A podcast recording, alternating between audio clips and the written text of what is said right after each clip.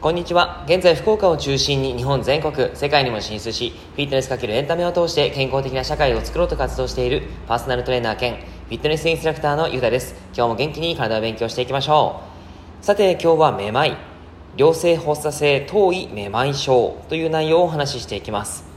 昨日は僕が健康やダイエットにもお勧めしているさつまいもについてお話をしてみました。そのメリットやデメリットが分かると目的のために活かせるようになりますので、ぜひぜひ聞いてみてください。今日はめまいということで、えー、僕がですね、仲間と運営しているオンラインコンテンツのスコ大、スコヤカ大学っていうのがあるんですけども、そのメンバーからですね、質問をいただきました。えー、お悩みとして、ここ1ヶ月の間にめまいのような目の前が暗くなる感じになり、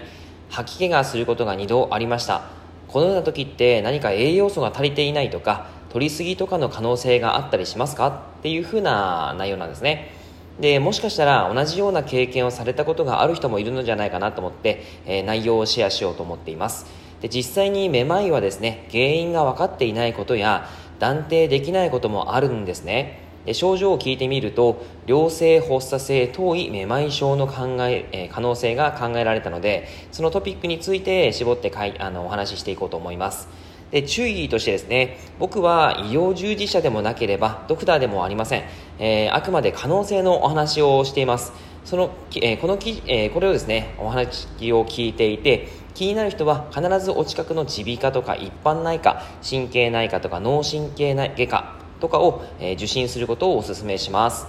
はいそれでは行きましょう。良性発作性頭位めまい症ということでめまいは目が回ること目がくらむことと説明されて現代のストレス社会においては不定収素の一つとして中高年女性ののみならず若年,、え、若年の女性にも増加傾向にあります。めまいは基本的に耳とか脳での異常から起こります。そんな中でも良性発作性頭位めまい症というのが起きた時寝た時棚の上のものを取る時とか、えー、上向きとか洗濯とかであの洗髪ですね。あの髪を洗う時のように下向きにこう頭を下げる状態とかあと寝返りとかですね。寝返りでこう誘発されることが多いんですけども症状としてはこう回転してしまうめまいになります。時間は数秒から数十秒。ぐらいこう回転しているっていう形ですね。でこのめまいが起こる人は多くいるんですね実は。これは良性と言われるだけあってほとんどの人が自然に回復します。あの心配であれば医療機関を受診してくださいね。でこれ何で起こるかっていうとあの耳の中に耳石というものがあります。その三半規管にあの耳石が入り込んでしまうとそれが、えー、めまいの原因になってきますね。この良性放射性遠いめまい症です。で人はですね耳の奥に三半規管というものがあってそれをそれでバランスをとっています。その三半規管に耳石と言われるカルシウムの結晶なんですね。それが紛れ込んで、え結果めまいが発生するということになります。で紛れ込んでしまうっていうのはなんでその紛れ込むのかっていうと、えー、まずですね大体5つぐらいの理由があるんですけども1つ目が年齢とともに耳石は剥がれやすくなります。そして2つ目女性ホルモンが低下してしまうと耳石が、えー、剥がれやすくなるんですね。で3つ目骨粗しょう症もあります。4つ目あとは枕が低い。もしくは枕を使わない。頭が低い位置に行ってしまうということです、えー、5つ目いつも同じ体勢で仕事をしている。ということですね。これらが原因で耳石が剥がれ落ちく、えー、剥がれ落ちやすくなるなると言われてます。だからまあ誰にでも起こりうることなんですね。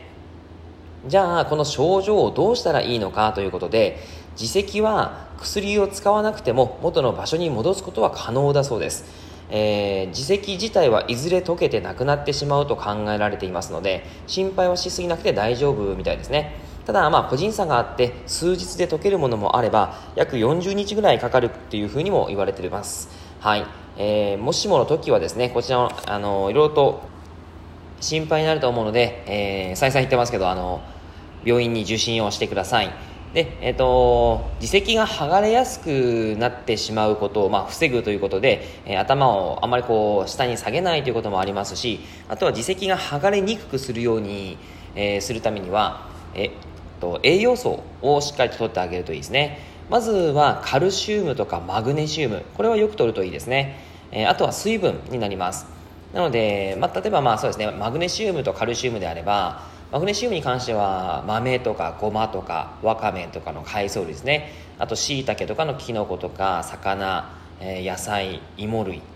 えー、とかそんな形になりますね。でカルシウムに関してはそうですね、まあ、乳製品であったりとかあともちろん魚とかもそうですね、えー、取ってもらうといいかなという感じです。はい、あとは枕を高めのものに変えるとか仕事の体勢がもうずっとデスクワークで同じ体勢であればやっぱり立つということをすごくいいかなというふうに思います。そんなことをしていただくのがおすすめです。ただこれ以外のめまいの場合は対処法も良くないことが対処法もですねあんまりよあの